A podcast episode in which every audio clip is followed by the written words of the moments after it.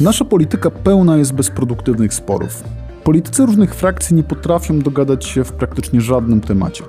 Można odnieść wrażenie, że współczesny obieg informacji zachęca do jeszcze silniejszego sporu, a największy rozgłos mają ci politycy, którzy jak najsilniej przywalą, mówiąc kolokwialnie, drugiej stronie. Efektem tego jest jałowość politycznego sporu, który skupia się na kwestiach symbolicznych, pomijając te kwestie dla wielu ważniejsze, e, czyli wyzwania dnia codziennego. Rafał Matyja w swojej książce pod tytułem Wyjście awaryjne przedstawił jedną z przyczyn tego problemu. E, jest nią nasze rozumienie historii. E, w jego interpretacji skupiamy się w Polsce na kwestiach symbolicznych, na walkach, na bohaterach, na spiskach, na dylematach moralnych, e, a totalnie pomijamy te bardziej pragmatyczne kwestie, takie jak rozwój poszczególnych instytucji, czy te zmiany struktury społeczno-gospodarczej. E, chcąc zmienić nasz dyskurs polityczny, trzeba rozpocząć od zmiany naszego rozumienia historii. E, Rafał Matyja podejmuje rzuconą przez siebie rękawicę i w najnowszej książce opowiada historię Polski na nowo. Tym razem przez pryzmat rozwoju miast, instytucji i procesów. Ja nazywam się Karol Wałachowski. W dzisiejszym Międzymiastowo porozmawiam z profesorem Rafałem Matyją na temat polskiej modernizacji. Punktem wyjścia będzie książka pana profesora Miejski grunt 250 lat polskiej gry z nowoczesnością. Międzymiastowo. Podcast miejski Kluby Jagiellońskiego. Historia tworzy rusztowanie, na którym zbudowane jest nasze rozumienie współczesności. E, pewnie wielu z nas jest w stanie pokazać szczegóły z życia głównych bohaterów narodowych, ale pewnie bardzo mało z nas jest w stanie pokazać, jak na przykład rozwijały się polskie miasta, czy polska kolej i tak dalej.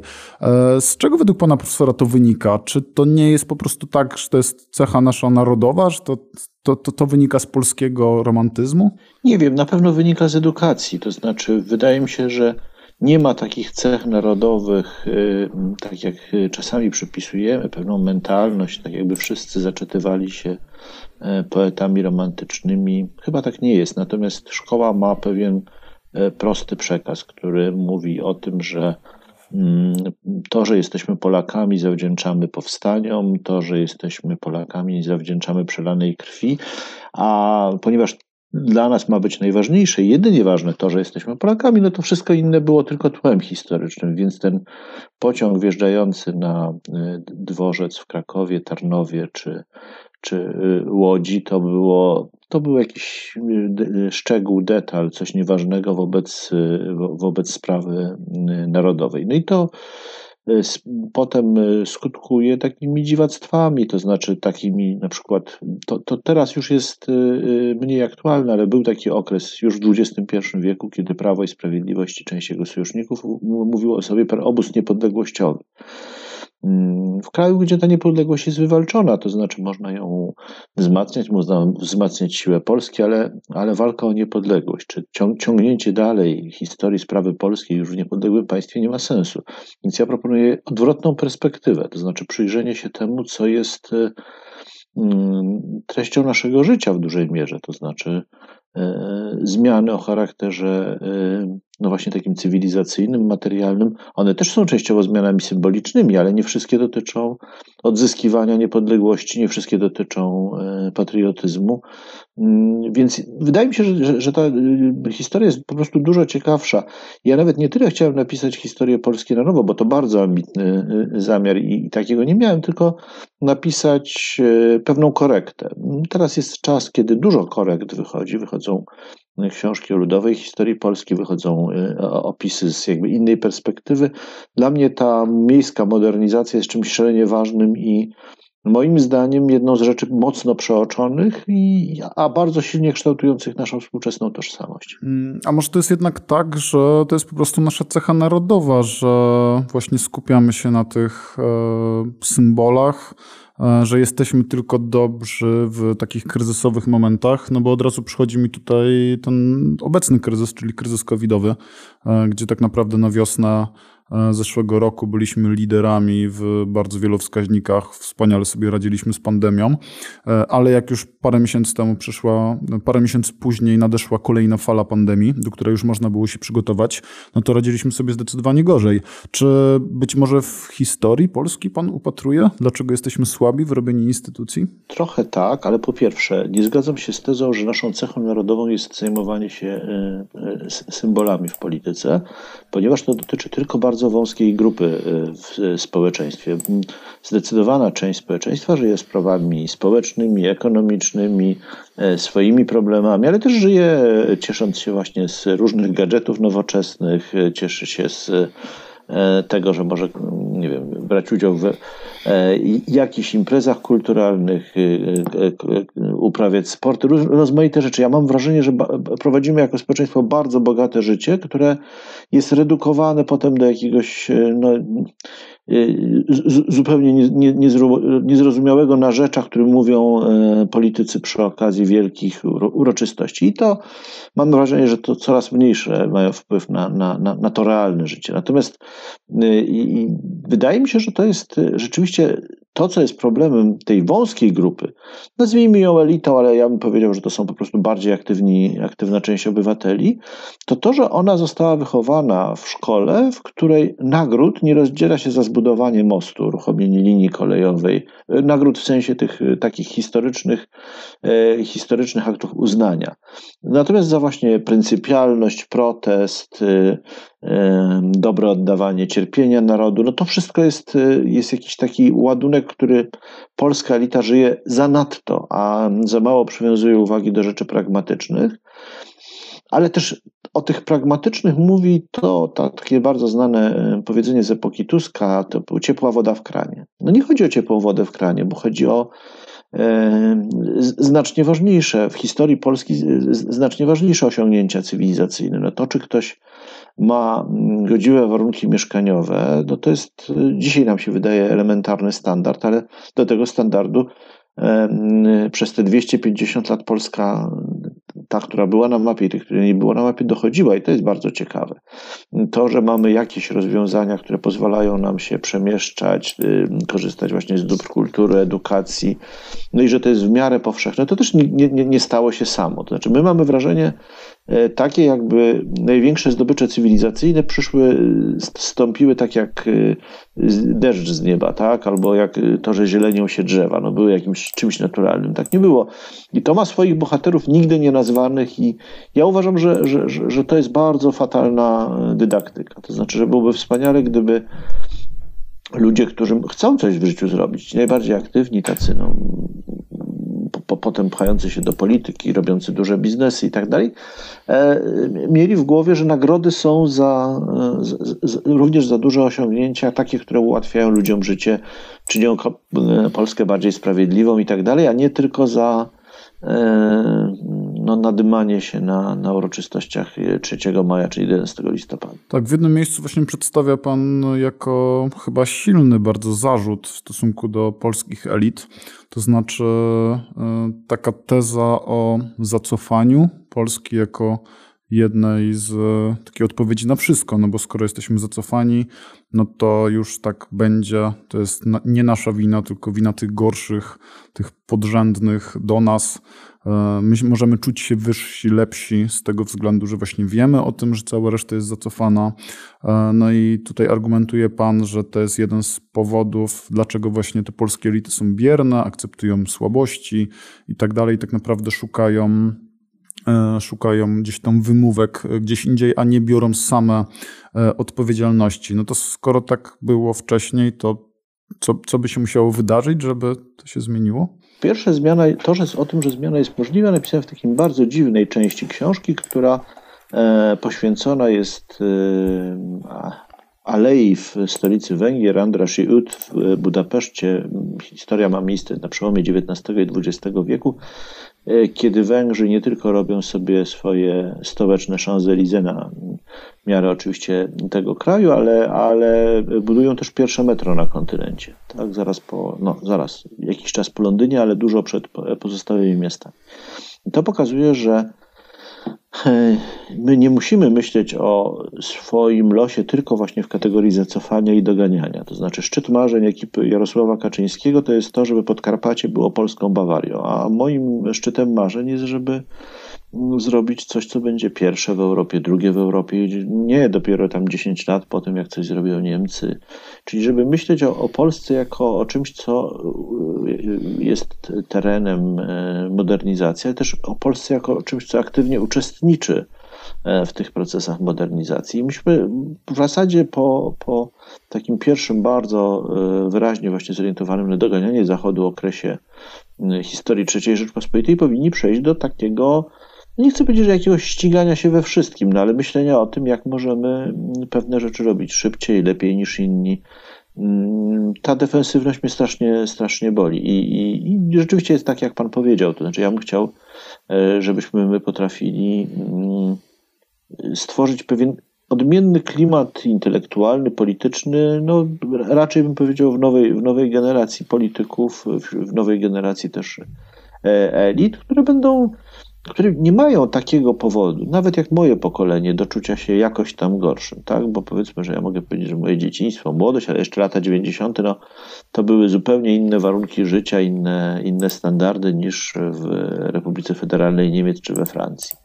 Ale ani pana pokolenia już te, to, które teraz studiuje, nie ma takich, takiej wymówki łatwej. Tak? To nie bardzo można powiedzieć, co ich koledzy z zamożniejszych krajów Europy mają dużo łatwiejsze niż oni a już jak porównałem się z Hiszpanami czy Włochami, gdzie jest bardzo duże bezrobocie w, tym, w tych rocznikach, no to, to, to w zasadzie wy, wygląda na to, że, że nie powinniśmy myśleć o, o, swoim losie wyłącznie w kategoriach właśnie zacofania, doganiania, ale o tym, jak, jak dobrze się urządzić na półperyferiach. To jest e, ciekawe bardzo, bo z perspektywy e, osoby, która, której zdarza się gdzieś tam chodzić po mediach i komentować różne rzeczy, no to moje doświadczenia są takie, że takim ostatecznym argumentem w dowolnej dyskusji jest podanie jakiegoś przykładu z zachodniego świata.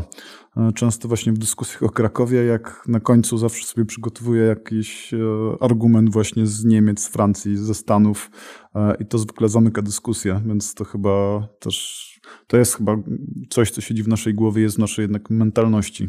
To znaczy, niektóre argumenty mogą być e, absolutnie celne, bo to jest e, e, tak, że wszyscy wszystkich podglądają i, i mówią o narodach i, i, i, i naśladują. Natomiast to, co jest ważne, to właśnie, żeby mieć jakieś pomysły na swoją agendę. Chyba jedną z e, mocniejszych, moim zdaniem, części tej książ- książki jest e, opisanie tego, co się działo z polskimi miastami w czasie PRL-u.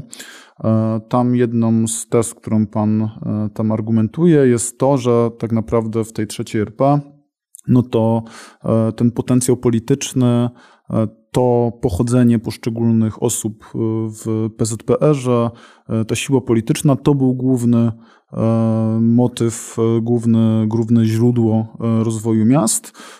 No i właśnie lokowanie inwestycji, administracja, też przyciąganie talentów. To było coś, co dzięki czemu dzisiaj mamy tą strukturę osadniczą, taką, jaką, jaką mamy. Czyli dużą w sumie sieć średnich małych miast i kilka większych metropolii, czy tam para metropolii. Według Pana, czy znaczy w sumie z książki można wywnioskować e, gdzieś tam obok, jak, jak to wyglądało, ale według Pana, czy w trzeciej RP to są takie kwestie, które my w ogóle się nimi zajmowaliśmy? Czy mieliśmy jakiś wpływ? Czy to były procesy, które się po prostu działy dalej już od właśnie tego PRL-u? Nie mamy pomysłu na tę politykę osadniczą i na ten system osadniczy e, w Polsce?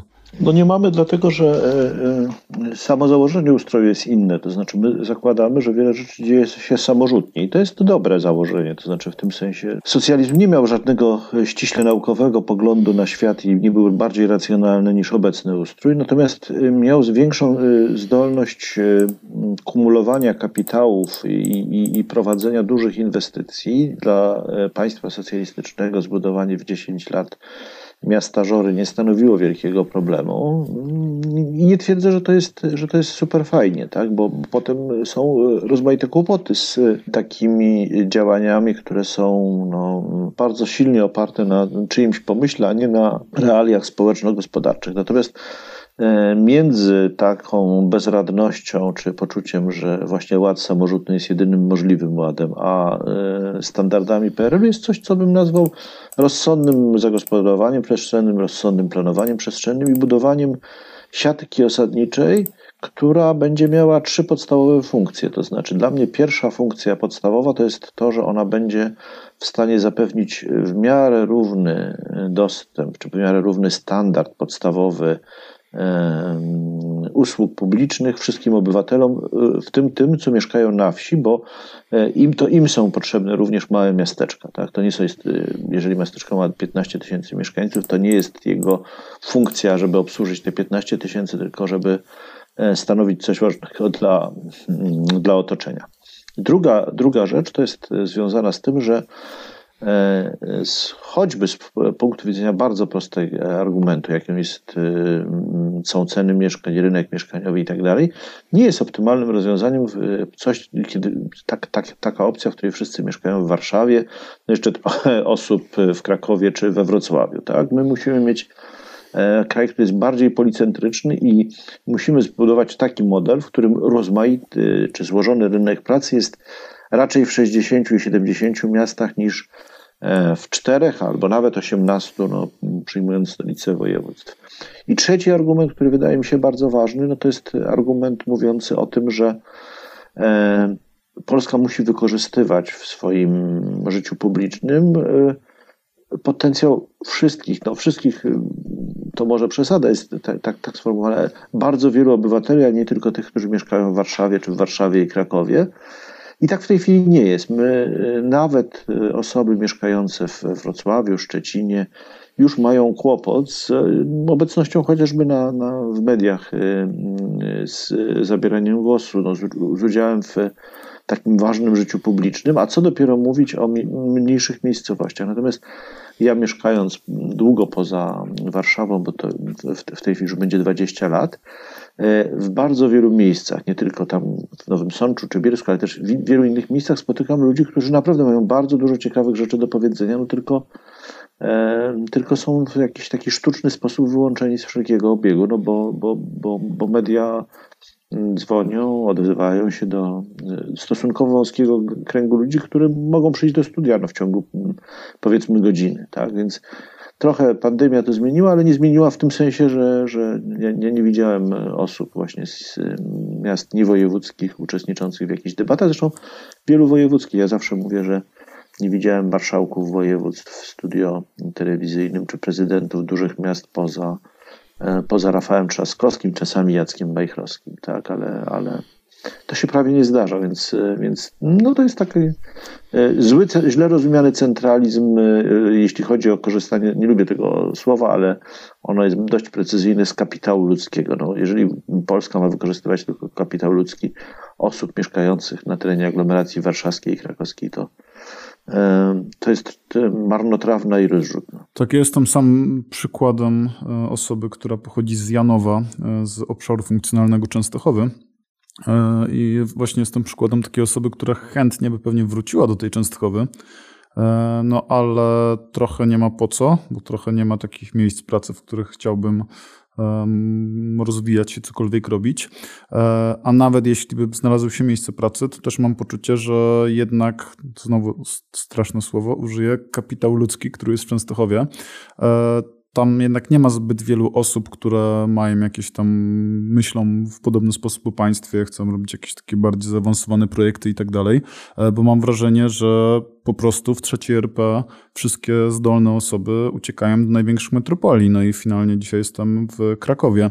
Więc e, czy według Pana nie jest tak, że już teraz ten potencjał właśnie tych osób, które mogłyby ewentualnie być siłami napędowymi tych mniejszych miast, już został wymyty i czy, czy już po prostu nie jesteśmy skazani na te pięć metropolii i, i, i tyle? Po pierwsze, w historii nie ma czegoś takiego e, jak bycie skazanym. E, ta książka jest trochę o tym, tak, że, że jest bardzo wielu ludzi, którzy jakby stawiają czoła e, jakimś wiatrom przeciwnym.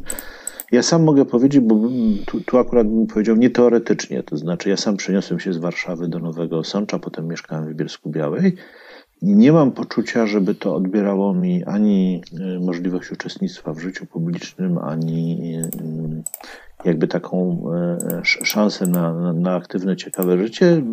Mieszkanie w takich miastach ma też dużo plusów, jak pan porówna. Na pewno są przewagi po prostu nad, nad no, dużymi molochami, jakim coraz bardziej stają się metropolie. Natomiast E, ja nie chcę nikogo zatrzymywać, bo ja sobie zdaję sprawę, że gdybym szedł, e, gdybym się urodził w Nowym Sączu czy Bielsku Białej, miałbym znacznie trudniej. E, a pan miałby jeszcze trudniej ze względu na różnicę wieku, bo ile ja znam bardzo wielu ludzi, którzy robili karierę mając w momencie narodzin III Rzeczpospolitej 20-30 lat, to rzeczywiście ci, którzy się wraz z nią rodzili, albo nawet później, no to E, ich sytuacja jest, jest e, znacznie trudniejsza i, i rzeczywiście trzeba jechać z, nawet z Częstochowy, która jest e, bardzo dużym polskim miastem, większym niż niejedno miasto wojewódzkie. Trzeba się, trzeba się przemieszczać i, i szukać pracy gdzieś indziej.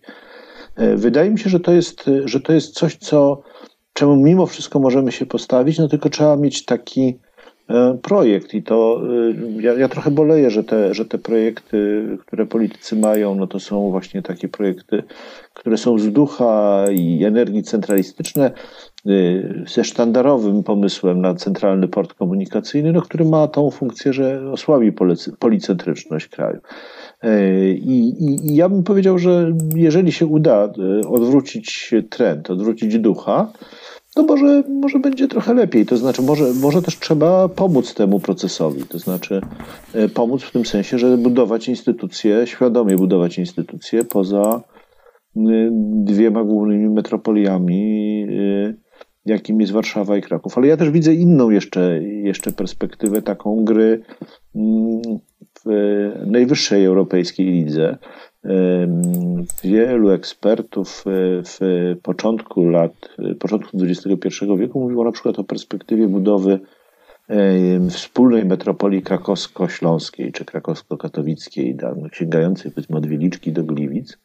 I to jest wielki projekt, który mógłby bez wielkich inwestycji, tak, bez, a, a z odrobiną pomyślunku i może nawet łączenia sił, łączenia instytucji, mógłby sprawić, że będziemy mieli no, drugą metropolię rangi europejskiej oprócz Warszawy, bo w, w, z perspektywy europejskiej metropolii tak silnie nie widać, ale też metropolię w bardzo ważnym miejscu Europy, która ma moim zdaniem e, e, potencjał rozwojowy no, po, po, porównywalny z największymi takimi nie, nie ośrodkami w Europie. No i Dlaczego e, taki projekt e, mamy rozmydlać, rozmywać na, na jakieś drobne, małe strategie?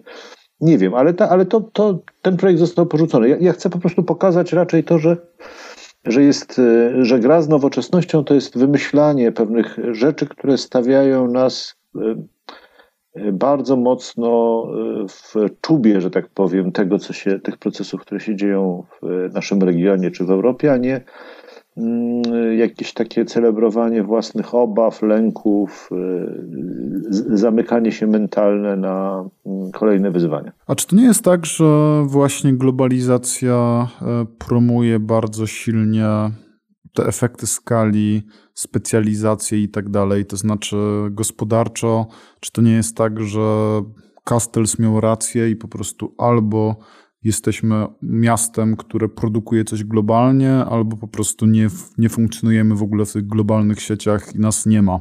E, więc czy przy tym zglobalizowanym świecie, czy to nie jest tak, że właśnie e, wystarczająca wiedza, e, pieniądze, skala i tak dalej jest tylko i wyłącznie maksymalnie w kilku polskich miastach, a cała reszta może ewentualnie być podrzędna do ich wszystkich? No bo ja też, tak jak, tak jak pisał pan w PRL-u, no to doskonale rozumiem, na czym mogło polegać e, wtedy budowanie tej siatki wielu średnich miast. Tak teraz współcześnie, oprócz pomysłów typu przenieśmy urząd, no to nie widzę wie, bardzo wielu jakichś e, twardych narzędzi, które posiadają rządzący, no bo nie wiem, te inwestycje publiczne mogą być jakimś bodźcem, ale już nikt nie zmusi żadnej firmy, żeby na przykład się specjalizowała i żeby właśnie tutaj tworzyła większą wartość dodaną w jakimś mniejszym ośrodku. A raczej chyba jest tak, że te firmy, które stają się globalne z mniejszych ośrodków, no to te rzeczy, te, te, te, te, te procesy, które są najbardziej wartościowe, po prostu przenoszą do Warszawy, Krakowa, e, no bo tam są specjaliści. Oczywiście, ale możliwe są też, e, bo to nie, nie moim postulatem nie jest utworzenie z Siedlec, czy Torunia, czy Piły, europejskiej metropolii. Nie jest też to, co w wielu strategiach, jak przeglądałem, w pewnym momencie przestałem, no jest budowa polskiej Doliny Krzemowej między Łobrzoł a Ostrołęką, czy w jakimś innym miejscu. Tak? To nie, nie te postulaty mi przyświecają. Ja mówię tylko o tym, że po pierwsze mm, możemy mieć e, e, perspektywę budowy czy utrzymania pewnej policentryczności, jeżeli rządzący będą chcieli wykorzystywać choćby te, te narzędzia, które mają. Jednym z takich narzędzi jest podział administracyjny. No i to, że dzisiaj widzimy wyraźnie, że Rzeszów dostał na przykład w 1998 roku y, bardzo mocną, bardzo mocny taki mm, rozwojowego kopa, a Częstochowa czy Radom, miasta większe od Rzeszowa, go nie dostały, no to jest y, coś daje do myślenia. I teraz oczywiście można mówić tak, jak mówi część, część ekspertów i ja, ja się zgadzam zresztą na, na Państwa e, w, w, w, klubie jagiellońskim powstawało opracowanie Łukasza Zaborowskiego, tak, które było oparte trochę też na myśleniu o tym, on, on sam używa takiego bardzo fajnego pojęcia licencja na rozwój. No, bycie ośrodkiem wojewódzkim jest licencją na rozwój, czyli wbrew temu trochę, co Pan mówi, państwo dało komuś licencję na rozwój, a komuś ją wycofało. No, właśnie tym miastom które były duże, ale, ale nie, nie przestały być wojewódzkie.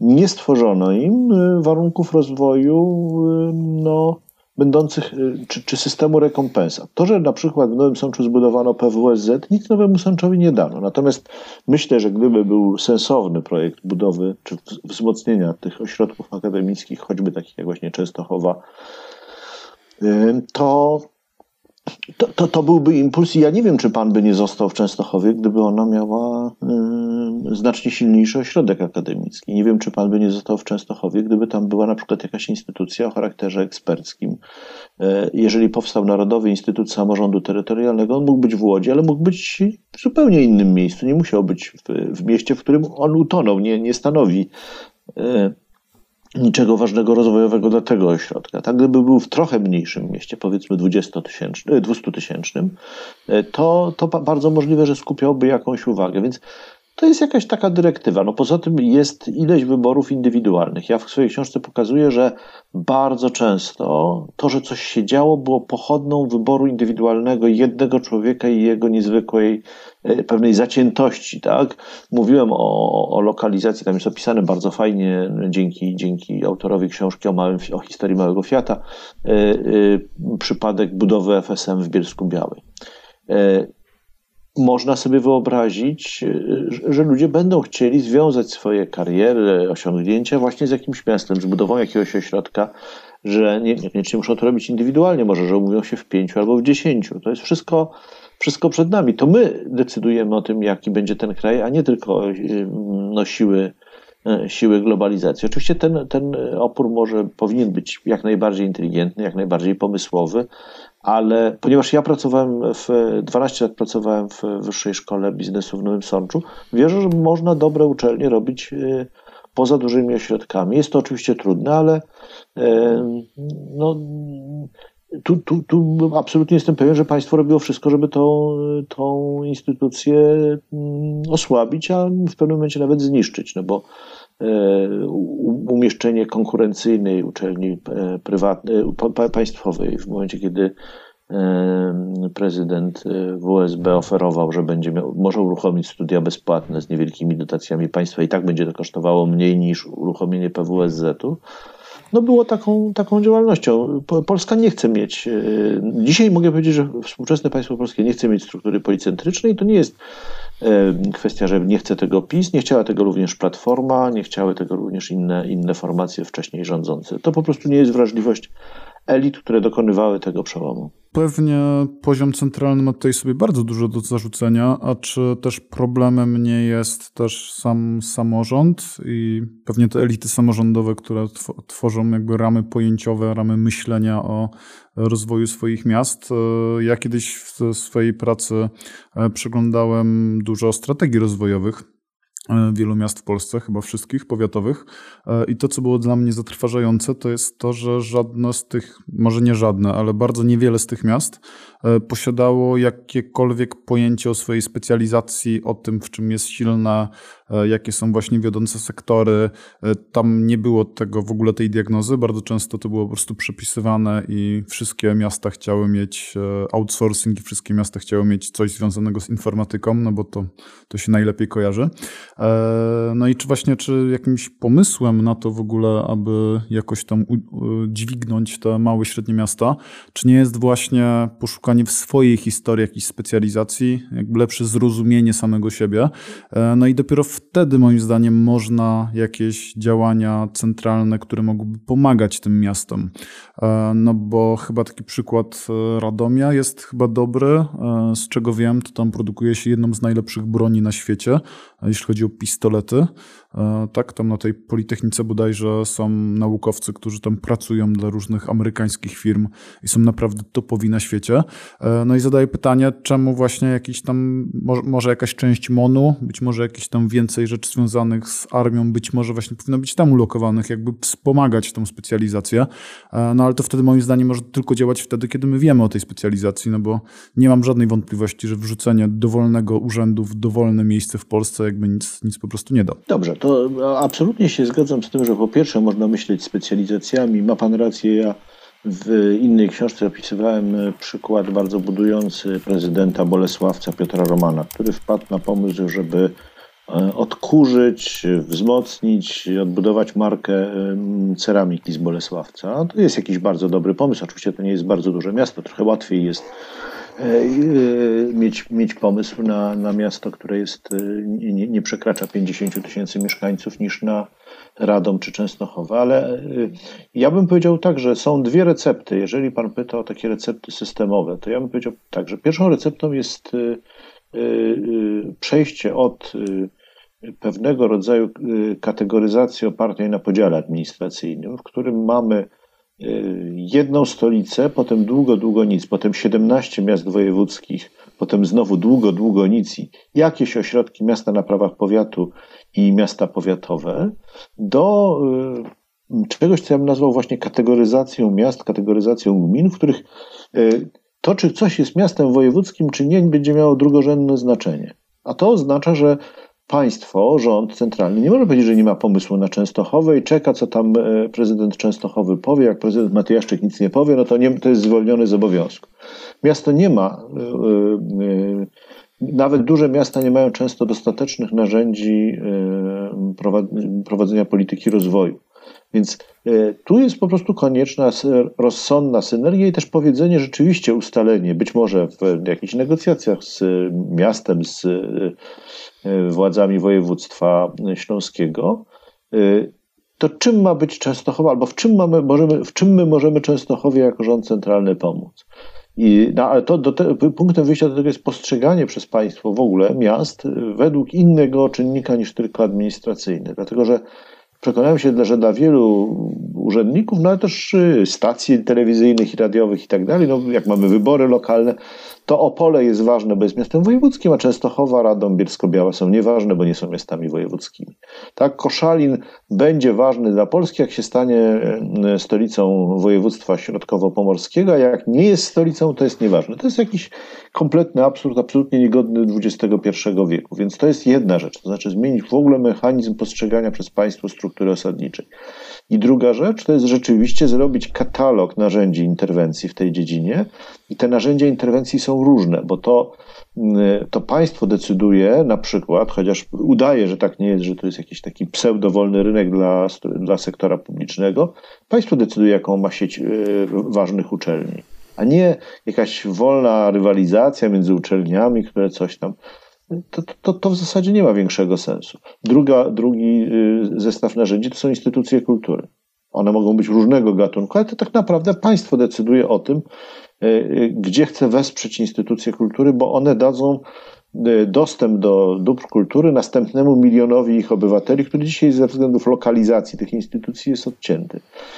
To państwo wreszcie decyduje na przykład o sieci transportowej i jej jakości, więc tu jest naprawdę masę narzędzi. Gdyby Rzeszów, pan mówił, że, że, że to są różne, różne potrzebne etaty, jak gdyby. Okej, okay, w Rzeszowie są potrzebne etaty, ale to, że Rzeszów ma lotnisko i to, że Rzeszów ma w tej chwili dwugodzinne połączenie z Krakowem kolejowe i dwugodzinne autostradowe, to jest coś, co zmienia miejsce tego, tego miasta na mapie.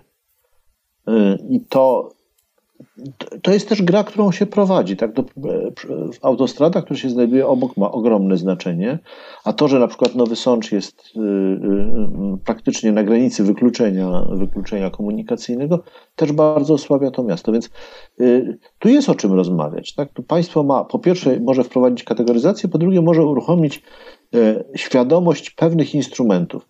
Gdyby pan sprawdził, czy państwo polskie ma choćby monitoring tego, co samo robi. Nie ma tego monitoringu. Ja kiedyś, jak były rządy Platformy, mieszkałem w Nowym Sączu, zlikwidowano tam Karpacki Oddział Straży Granicznej. I przeniesiono no, pod hasłem, że tam nie potrzebujemy, bo to jest granica wewnętrzna Unii. No i w ramach e, tego, że tam nie potrzebujemy, bo to granica wewnętrzna Unii, przeniesiono go już nie pamiętam, do Raciborza czy Rybnika, tak? gdzie też jest wewnętrzna granica Unii, też go nie potrzeba z tych samych powodów. Więc e, ktoś zadziałał bez, bezrozumnie. Ale ja pytałem e, wówczas bardzo często wielu polityków e, związanych z tamtą opcją, która rządziła, no dobrze, ale to jaka jest rekompensata dla Nowego Sącza za to? No jak to rekompensata? Przecież to oddział Straży Granicznej, to z miastem nie ma nic wspólnego. A to jest kilkaset etatów w mieście. To jest przeprowadzenie się tych ludzi, wyprowadzenie się z miasta albo konieczność zmiany miejsca pracy. To jest po prostu w skali rynku, rynku pracy, który jest niewielki, E, ogromny cios. No i tu, tu państwo jakby nie wiedziało, że coś musi z tym zrobić. Udawało, że no dobrze, no przecież my zmieniamy tylko strukturę Straży Granicznej. I takich decyzji jest naprawdę bardzo wiele. To nie, to oczywiście ta jest duża, ma w miarę dużą skalę, da się łatwo opowiedzieć, ale, ale one są podejmowane praktycznie no, dzień po dniu. Tak? Likwiduje się różne rzeczy w, na poziomie powiatów, wzmacnia się ośrodki wojewódzkie, wzmacnia się ośrodek centralny, no to to jest, i, i, nawet jeżeli to nie jest świadoma polityka, to jest, stoi za tym pewna logika centralizmu. No pewnie paręset etatów w Nowym Sączu to duży cios dla miasta, a z drugiej strony, gdyby te paręset etatów przenieść z Warszawy do jakiegoś innego miasta, to Warszawa by pewnie nie zauważyła tego z tego względu, że wszyscy pracownicy gdzieś tam mm, do innych urzędów by się przeprowadzali albo do administracji w ogóle centralnej. E, więc, więc, więc pewnie tak.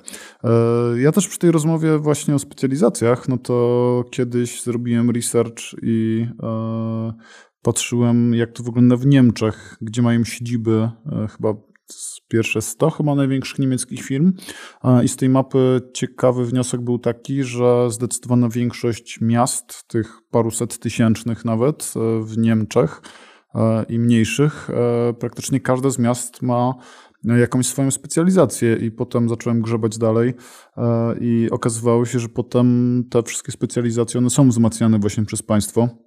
No bo jeśli miasto się specjalizuje w produkcji nawozów i różnych rolniczych rzeczy, no to właśnie urząd odpowiedzialny za kontrolę rolnictwa właśnie znajdował się w tamtym miejscu.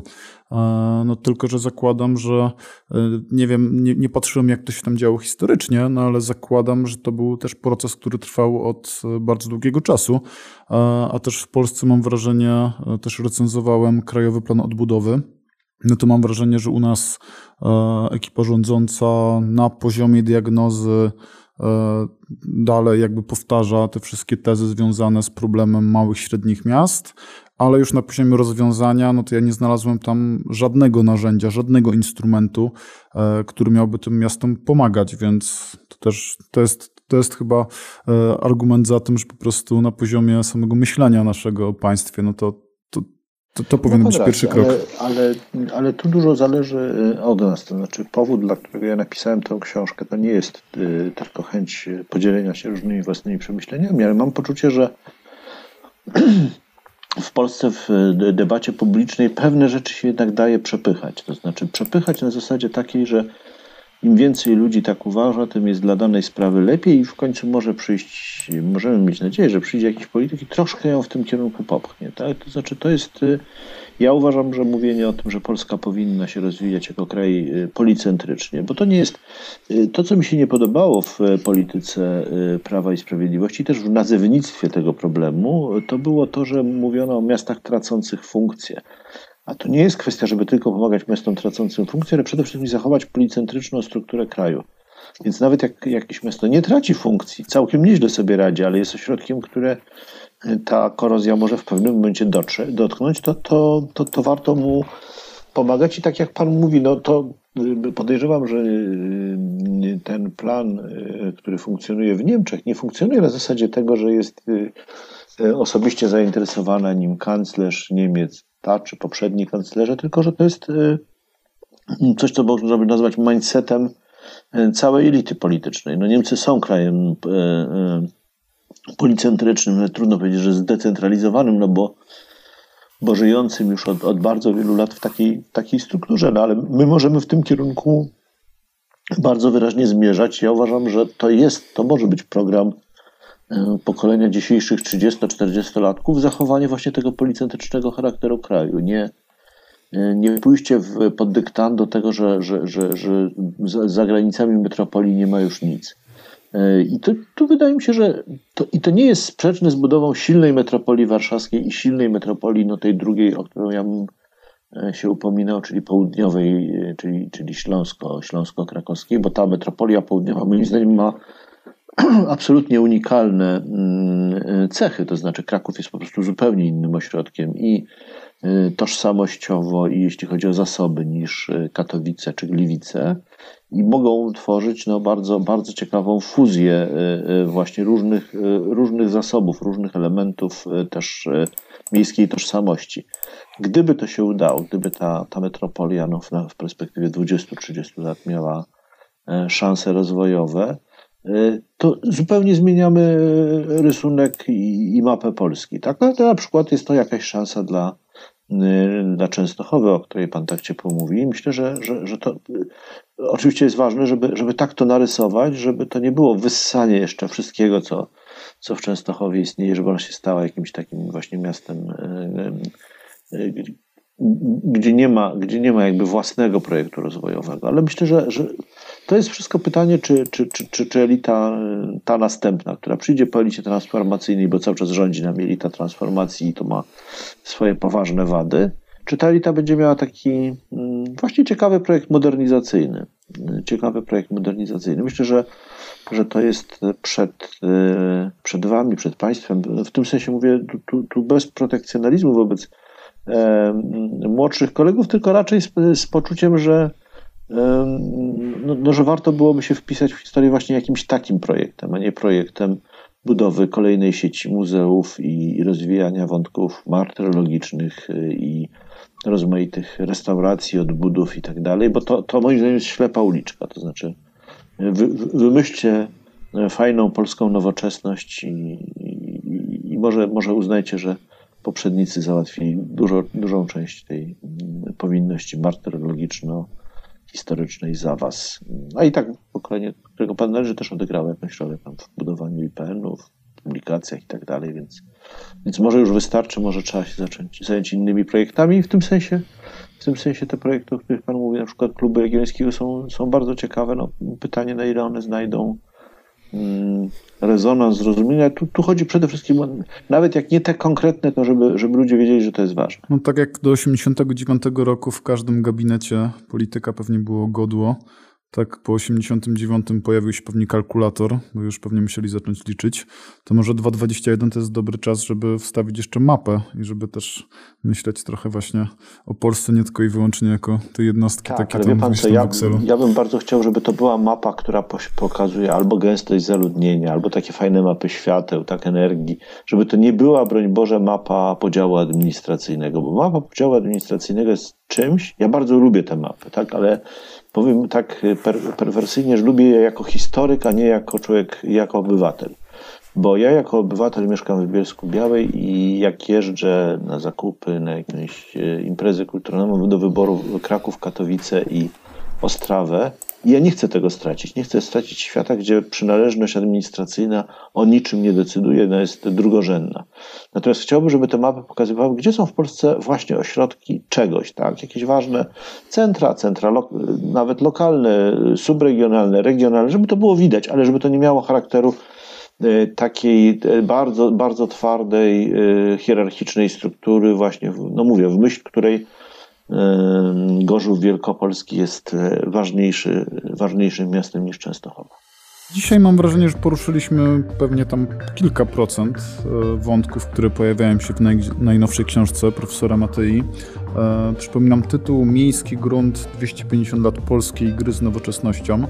E, gdybyśmy dawali e, takie certyfikaty uznania, to na pewno ta książka by dostała ten tytuł z naszego podcastu. Tutaj każdy z nas już ma na półce przerobioną, więc na pewno tutaj będziemy czerpać szereg inspiracji. Ja panu dziękuję bardzo za dzisiejszą rozmowę.